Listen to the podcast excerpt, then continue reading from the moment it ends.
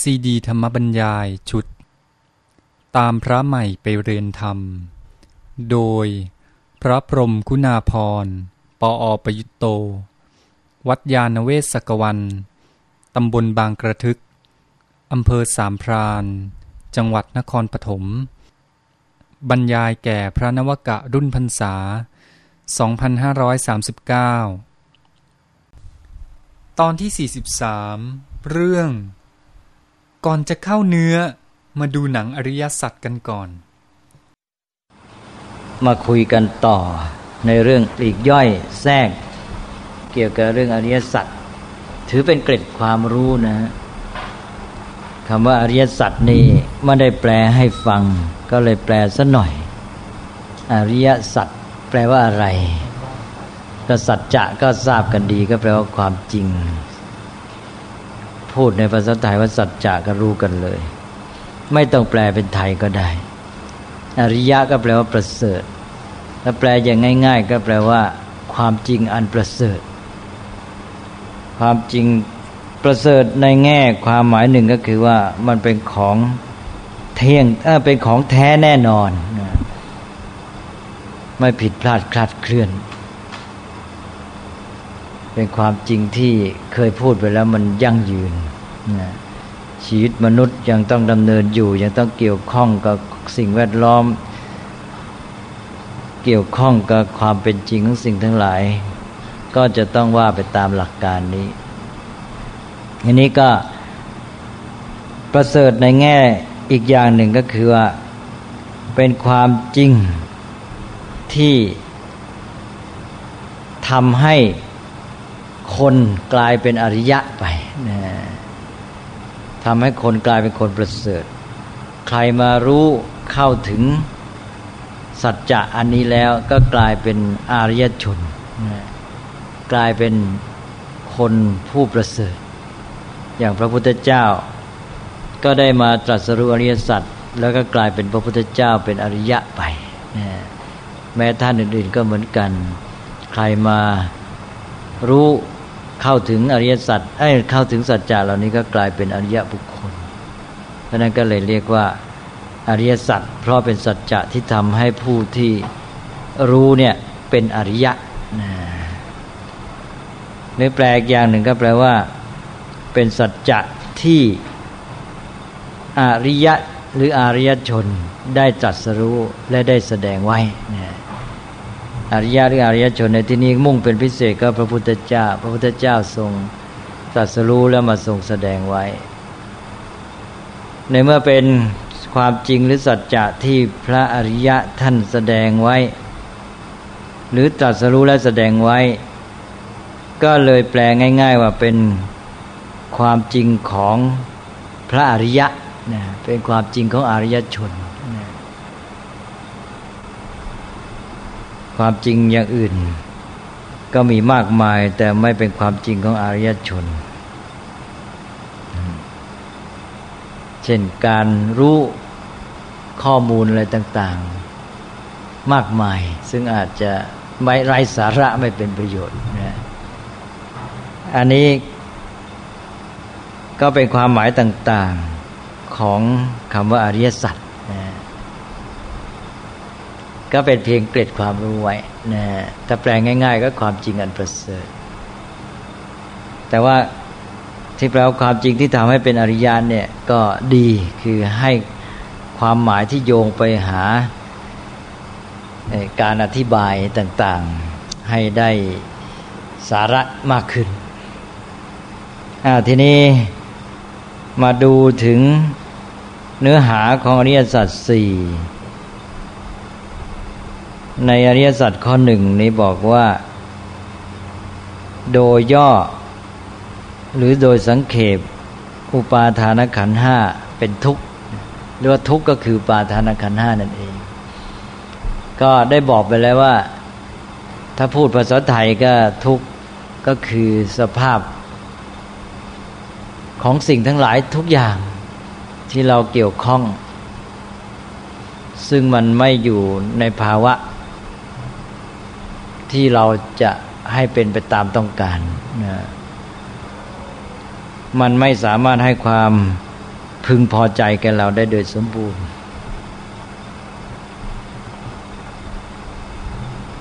เพราะนั้นก็จะมีการให้ความหมายของคำว่าทุกเนี่ยแปลเป็นภาษาอังกฤษกันต่าง ๆ เวลาแปลเป็นภาษาอังกฤษละหาศัพท์ยาก นิยมแปลทุก กันว่า suffering suffering มันก็เป็นอาการของคนที่ได้รับความทุกข์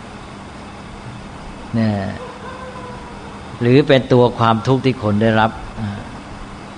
มันก็เป็นทุกข์ที่โจงแจ้งออกมาแล้ว ทีนี้ทุกข์ในอริยสัจนี่ มันไม่จำเป็นจะต้องออกมาเป็นความรู้สึกทุกข์แหละใช่ไหมมันเป็นภาวะของสิ่งต่าง ๆ ที่เราเรียกว่าเป็นที่ตั้งแห่งทุกข์ เพราะมันอยู่ในภาวะของมันเอง ซึ่ง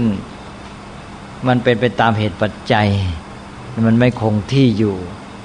มันก็คงอยู่ในภาวะเดิมนั้นไม่ได้ตลอดไป แม้แต่ขณะหนึ่งขณะหนึ่ง มันก็อยู่ไปแล้วก็ผ่านไปผ่านไปคนก็ไม่ได้อย่างใจอย่างที่ว่าเนี่ยนี่ภาวะเนี่ยเราเรียกว่าทุกข์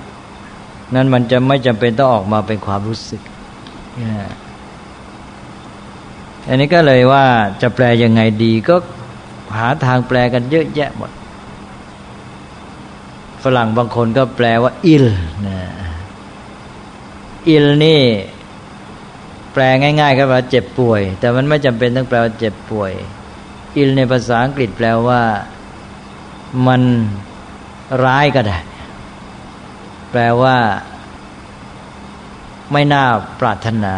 นะมันไม่ดีนั่นเองนะมันมีแต่ความบกพร่อง บางท่านก็แปลอื่น เช่นอย่างท่านพุทธทาสก็แปลว่า unsatisfactoriness นะก็แปลว่าภาวะที่ไม่น่าพึงพอใจนะก็คล้าย ๆ ที่เราพูดเมื่อกี้เหมือนกันว่า สิ่งทั้งหลายเหล่านี้มันไม่สามารถให้ความพึงพอใจแก่คนได้จริง แต่ว่ามองอีกอย่างหนึ่งเพราะว่าไอ้ที่ว่ามันเป็นทุกข์เป็นภาวะที่คงอยู่ในสภาพเดิมไม่ได้เนี่ยเพราะว่ามันถูกความเกิดดับ เหมือนกับมาบีบคั้นนะให้ต้องพ้นต้องออกไปจากภาวะนั้น มีความบีบคั้น แล้วก็ความขัดแย้ง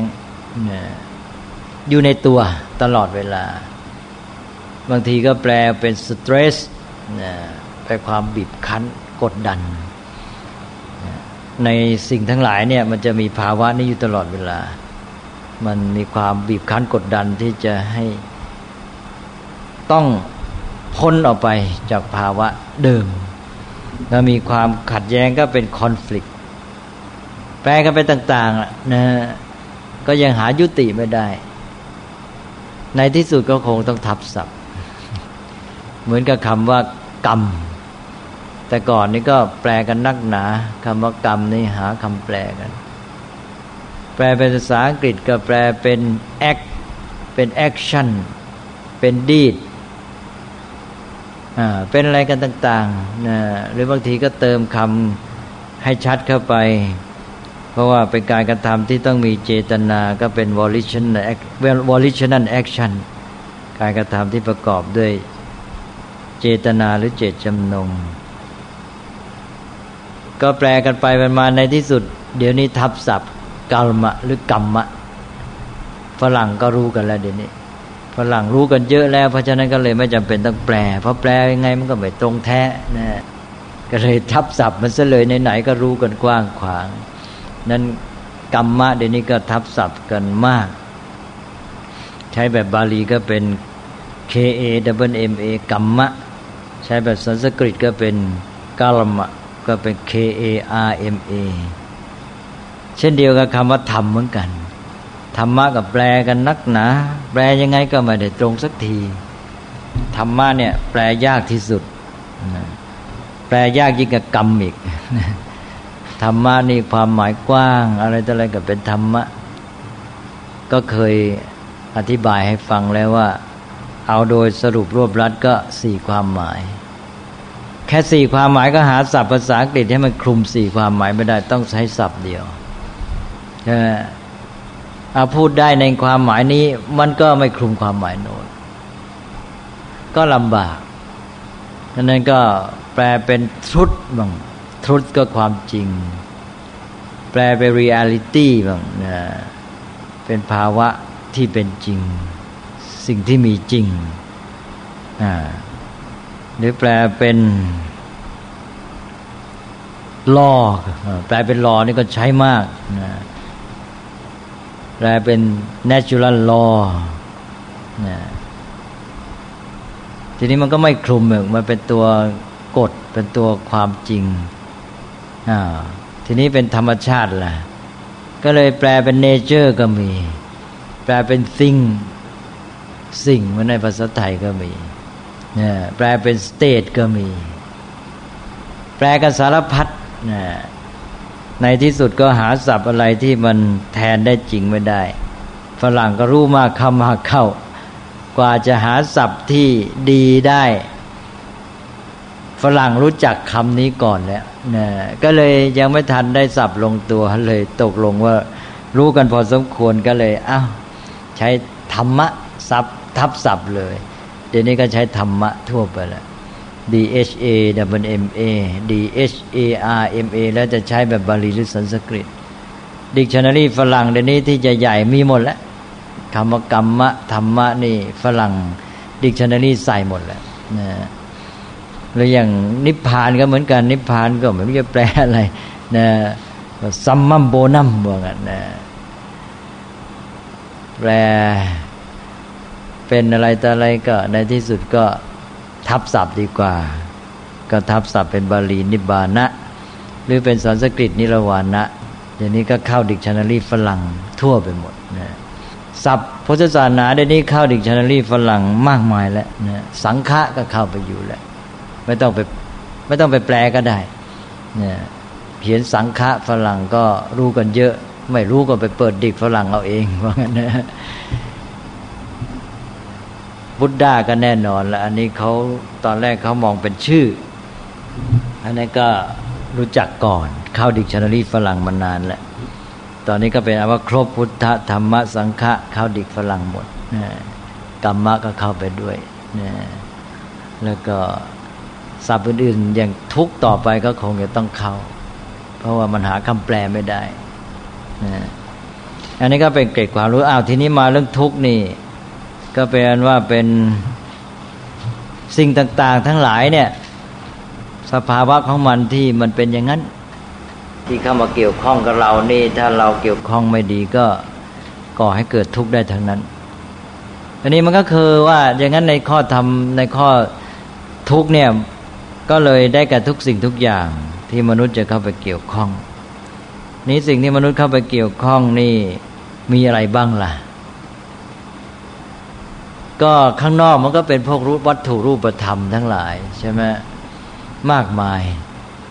เรียกแบบสมัยใหม่ก็จจะแยกเป็นธาตุต่าง ๆ เยอะแยะ เดี๋ยวนี้ก็มีร้อยกว่าธาตุแล้วที่คนพบหรือจะวิเคราะห์แยกแยะออกไปเป็นอะตอมเป็นพวก อนุภาคต่างๆนะต่อเป็นกระทั่งเป็นคลื่นเป็นอะไรก็แล้วแต่อันนั้นก็เป็นโลกแห่งวัตถุ แต่นี้ว่า ในโลกเนี่ยมันมีชีวิตด้วยนะแล้วชีวิตทั้งหลายนี่ที่สมบูรณ์ที่สุดก็คือมนุษย์ และในมนุษย์นี่มีทั้งด้านวัตถุทั้งด้านนามธรรม อันนี้มนุษย์นี่ก็เป็นสุดยอดของวิวัฒนาการของสิ่งทั้งหลาย ในมนุษย์นี่เป็นประชุมของทุกสิ่งทุกอย่างมีครบนะถ้าพูดที่ชีวิตมนุษย์นี่แทนทุกอย่างในโลกในจักรวาลได้นะเพราะมีมาประชุมพร้อมอยู่ที่ตัวมนุษย์นี่ ก็เลยเอาที่มนุษย์นี่แหละ แล้วเราเองก็เป็นผู้ที่เกี่ยวข้องกับเรื่องหลักความจริงนี้จะต้องใช้ประโยชน์ จะต้องเข้าใจชีวิตของตัวเองนี่ด้วย แล้วจากชีวิตมนุษย์นี่ก็ มันจะคลุมไปถึงสิ่งทั้งหลายทั่วไปด้วย เพราะว่าในชีวิตมีทั้งรูปธรรมนามธรรม เพราะฉะนั้นพระพุทธเจ้าก็ตัดถึงทุกข์ก็เอาที่ชีวิตของมนุษย์เนี่ยซึ่งมีส่วนประกอบ ทั้งรูปธรรมและนามธรรม แยกออกไปเพื่อให้ความเข้าใจได้เกิดความชัดเจนขึ้น ท่านก็แบ่งเป็นห้าอย่าง ว่าเป็น รูปธรรมนามธรรมหรือสิ่งทั้งหลาย ที่จัดได้เป็นห้าหมวดหรือห้าประเภทหรือห้ากอง เรียกว่าขันห้าขันห้าแต่ว่าขันห้านี้มันเป็นที่ตั้งแห่งอุปาทาน คือตัวอุปาทานความยึดมั่นมั่นหมายของมนุษย์เนี่ยไปจับที่นี่ จากการที่มนุษย์มีตัวตัณหาความต้องการความอยากความปรารถนา ความปรารถนานี้ก็เข้าไปยึดเอาไอ้ตัวขันห้าคือรูปธรรมนามธรรมเนี่ยสิ่งที่มีประกอบเข้าเป็นชีวิตของเราเนี่ย ไปยึดถือมั่นหมายว่าจะต้องเป็นอย่างนั้นอย่างนี้ขึ้นมาดังนั้นอุปาทานเนี่ยเป็นตัวโยง เรากาชีวิตหรือสิ่งทั้งหลายเนะี่ยให้เกิดเป็นทุกข์ขึ้นมานะอุปาทานนี่เป็นตัว ต่อเลย จากตัณหาที่เรามี ก็ไปเชื่อมเข้ากับรูปธรรมนามธรรมสิ่งทั้งหลายมีชีวิตของเราเป็นต้นไปเนี่ยทำให้เกิดเป็นทุกข์ขึ้นมาพออุปาทานเข้าไปจับปั๊บนี่เกิดทุกข์ขึ้นเลย นี่ถ้าไม่มีอุปาทานนี่ก็สิ่งทั้งหลายก็อยู่ในภาวะของมัน เป็นทุกข์ตามธรรมชาติ ไม่เกิดเป็นทุกข์ในตัวคน อันนี้ก็เลยว่าเอาละเพื่อจะให้เข้าใจ ชีวิตของตัวเองเหมือนกับหมอ ที่จะรักษาบำบัดโรคภัยไข้เจ็บ จะต้องมารักมาเริ่มต้นในการศึกษารู้เข้าใจร่างกายคนอันนี้ว่าไอ้ทุกข์ที่มันเกิดเป็นอาการขึ้นมาเนี่ยมันก็มาเกิดที่ชีวิตนี่นะเพราะฉะนั้นก็ต้องเข้าใจชีวิตก่อน ก็เลยให้ศึกษาเข้าใจชีวิต นั้นเรื่องทุกข์ก็เลยศึกษาเรื่องขันห้าเนี่ย ขันห้าก็คือองค์ประกอบของชีวิตที่มีแยกได้หรือจัดแยกประเภทได้ห้าหมวดด้วยกัน เอานะฮะ ก็เป็นวันว่าชีวิตของเรานี่เกิดจากส่วนประกอบต่างๆ มาประชุมกันเข้า จัดแยกประเภทได้เพื่อให้ศึกษาได้ง่ายเป็นห้าประเภทหรือห้าหมวด หรือห้ากองเรียกว่าขันห้าคำว่าขันก็แปลว่ากอง ก็คือหมวดนั่นเองห้าหมวดห้ากอง ซึ่งมันจะเป็นตัวที่ตั้งแห่งอุปาทานของเราอันนี้ขันห้าที่มาประกอบเขาเป็นชีวิตนี่อ้าวคืออะไรบ้างตอนนี้มาศึกษากันสัหน่อยหนึ่งก็ง่ายที่สุด รูปหนึ่งเรียกว่ารูป เรียกเต็มว่ารูปประขัน เอาคำว่าขันไปต่อท้ายก็เป็นรูปประขัน หมวดรูปหรือกองแห่งรูป หมวดว่าได้รูปนี้ก็คืออ้าวชีวิตด้านร่างกายของเราไงด้านรูปธรรม ก็อวัยวะต่าง ๆนะร่างกายของเราตัวสรีระที่มันเกิดจากรูปธรรม ย่อยๆต่าง ๆ มาประชุมกันนะถ้าเราแยกในแง่ชีวิตจะเป็นเซนอะไร แต่เซนเซนอะไรก็เกิดมาจากอะไรล่ะ ก็เจอในธาตุต่าง ๆ สมัยโบราณ ไม่ต้องพูดยาวแยกเป็นธาตุมากมายอย่างวิทยาศาสตร์ แยกเอาแค่สี่ธาตุพอ เรียกว่าปฐวีอาโปเตโชวาโยนะปฐวีธาตุเราก็แปลเป็นภาษาไทยง่าย ๆ ว่าธาตุดิน อาโปก็ธาตุน้ำเตโชก็ธาตุไฟวาโยก็ธาตุลมว่างั้นอันนี้จะแยกแบบวิทยาศาสตร์ก็ได้นะแต่ว่าจะทำให้คนชาวบ้านศึกษายากขึ้นเพราะนั้นเราต้องการให้คนทั่วไป เข้าใจได้ด้วย เพราะว่าเจตนาประสงค์เพื่ออะไรเจตนารมต้องการให้รู้ว่าร่างกายของเราเนี่ยก็คือรูปธรรมต่าง ๆ มาประกอบกันขึ้น ถ้าไปเที่ยวศึกษาแบบแยกแยะแบบวิทยาศาสตร์ มันสำนักว่านักวิชาการที่จะต้องใช้เวลาเยอะแยะเลยขืนแยกแบบนั้นชาวบ้านแย่ใช่ไหมกว่าจะเข้าใจธรรมะก็เลยเสียเวลามาก นี่ก็ให้เข้าใจว่าอ๋อดินน้ำลมไฟ นี่ยส่วนประกอบต่างๆ มีของแข็งของเหลวก๊าซแล้วก็ความอบอุ่นหรือความร้อนน่นี่แหละ อุณหภูมิ เนี่ยแหละ เป็นองค์ประกอบที่ประกอบขึ้นชีวิตเป็นชีวิตส่วนร่างกายของเราเอาง่ายๆนะอันนี้ ก็ร่างกายของเราก็เป็นอย่างเงี้ยซึ่งเราจะออกไปดูข้างนอกนอกจากชีวิตของเราเนี่ย ในโลกนี้มันก็มีอย่างนี้เหมือนกันนะ ก็เป็นเรื่องของธาตุสี่ดินน้ำลมไฟ เนี่ยด้านรูปธรรม ที่เรียกว่ารูปประขันนะทีนี้ก็ขอแทรกนิดหนึ่งว่าธาตุสี่นี่แหละ มาวิเคราะห์ไปนะธาตุสี่นี้ไม่ใช่ ไม่ใช่ง่ายเหมือนกันนะ ถ้าจะเอาลึกซึ้งมันมีธาตุหลายระดับธาตุสี่นี้มีความหมายในชั้นหยาบหยาบ ตามภาษาชาวบ้านเพื่อให้ชาวบ้านพูดกันรู้เรื่อง ดินน้ำลมไฟ แต่ถ้าพูดไปอีกระดับหนึ่งก็ของแข็งของเหลวแก๊ส แล้วก็อุณหภูมินะถ้าพูดไปอีกอย่างหนึ่งนี่เข้าไปถึงอะตอมเลยนะเคยมีฝรั่งก็มาศึกษา เพราะว่าเวลาท่านวิเคราะห์ในเชิงวิชาการในคำพีอย่างอภิธรรมเนี่ยนะท่านไม่ได้หมายถึง ดินน้ำลมไฟอย่างที่ชาวบ้านเข้าใจนะปฐวีธาตุอโปธาตุเตโชวาโยธาตุเนี่ยนะเพราะว่าอย่างในน้ำนี่ เราหยิบน้ำขึ้นมาเนี่ย เอาขึ้นมาสักหยดหนึ่งเนี่ย น้ำหยดเนี่ย ถ้าภาษาชาวบ้านเรียกว่าเป็นอาโปธาตุใช่ไหมธาตุน้ำแต่ภาษาอภิธรรมนี่ไม่ได้ใช้อย่างนั้น ในน้ำเนี่ยมีธาตุสี่ครบเลยนะ น้ำอาโปธาตุแท้ๆนั้น เราไม่มีสิทธิ์ ไม่มีทางไปสัมผัสมันหรอก ที่เราสัมผัสนั้นธาตุดินเนี่ยน้ำหยดหนึ่งที่เอาขึ้นมานั่นนะถ้ามือเราไปแตะปั๊บที่เราแตะสัมผัสนี่เราสัมผัสธาตุดินนะเอออ้าวสิ ชักยุ่งแล้วชาวบ้านงงหมดใช่ไหมเพราะว่าหยดน้ำที่ใสบริสุทธิ์เนี่ยแจ๋วแหววเนี่ย มือเราไปแตะเนี่ยเราแตะธาตุดินนะเนี่ย ตัวอาโปธาตุที่เราแปลธาตุน้ำนั้น เราสัมผัสไปได้นะในหยดน้ำนั้นมีทั้งธาตุดินธาตุน้ำธาตุลมธาตุไฟครบอ้าวทำไมว่าอย่างนั้นธาตุดินก็คือไอตัวสภาพที่แผ่ขยายกินเนื้อที่เนี่ย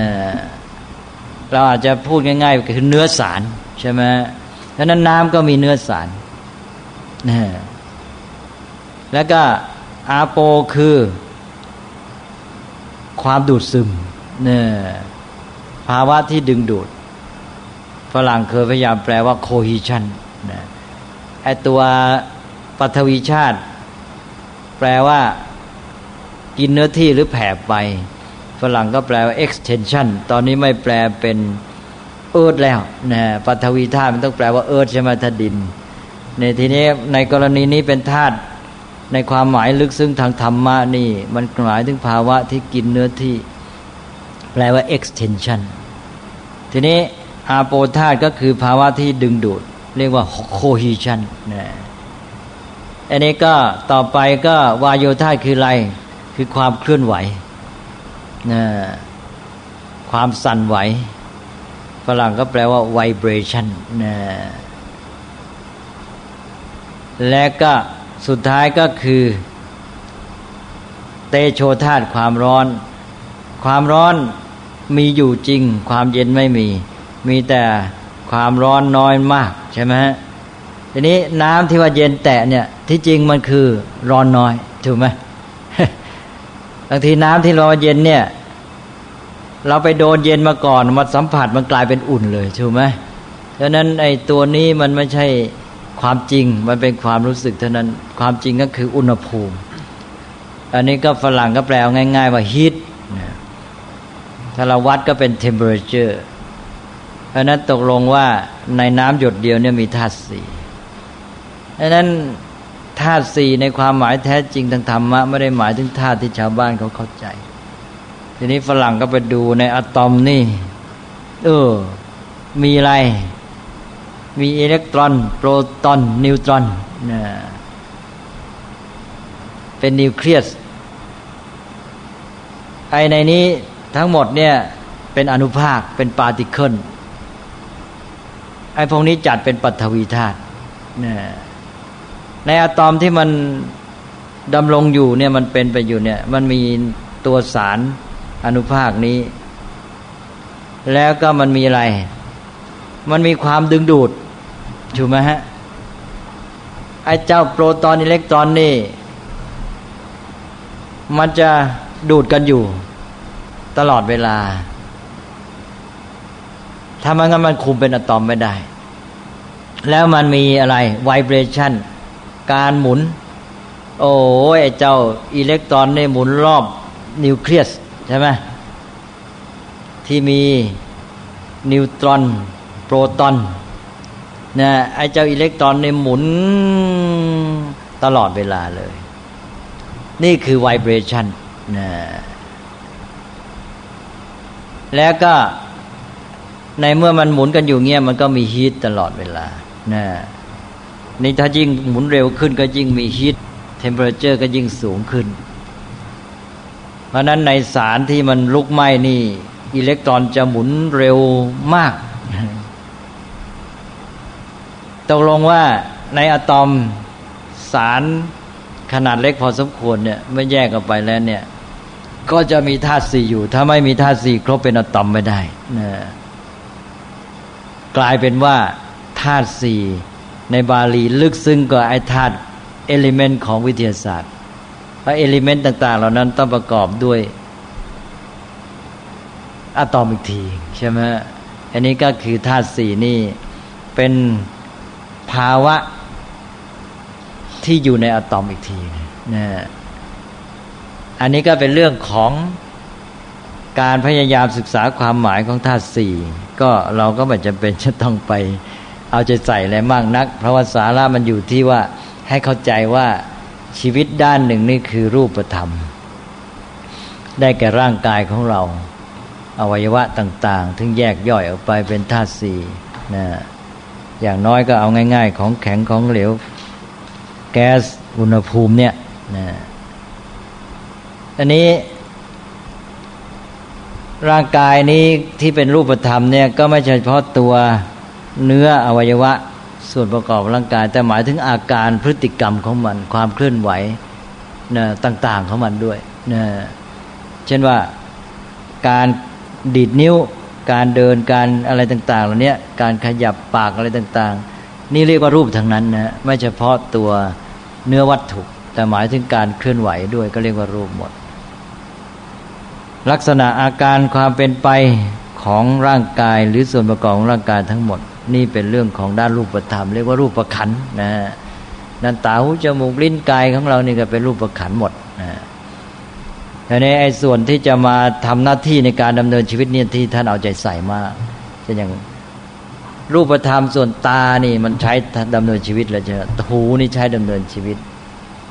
จมูกลิ้นนมือเท้าในพวกนี้ใช้ในการดำเนินชีวิตท่านี้จะให้ความสำคัญ เพราะมันเกี่ยวกับออกผลไปสู่การดำเนินชีวิตที่ดีงาม หรือว่าสุขทุกข์นั้นจะเอาใจใส่เรื่องนี้มากเอาละทีนี้เนี่ยหนึ่งรูปแล้วนะ ก็เรียกว่ารูปประขันต่อไปสองสามสี่ห้านี่เป็นนามธรรมหมด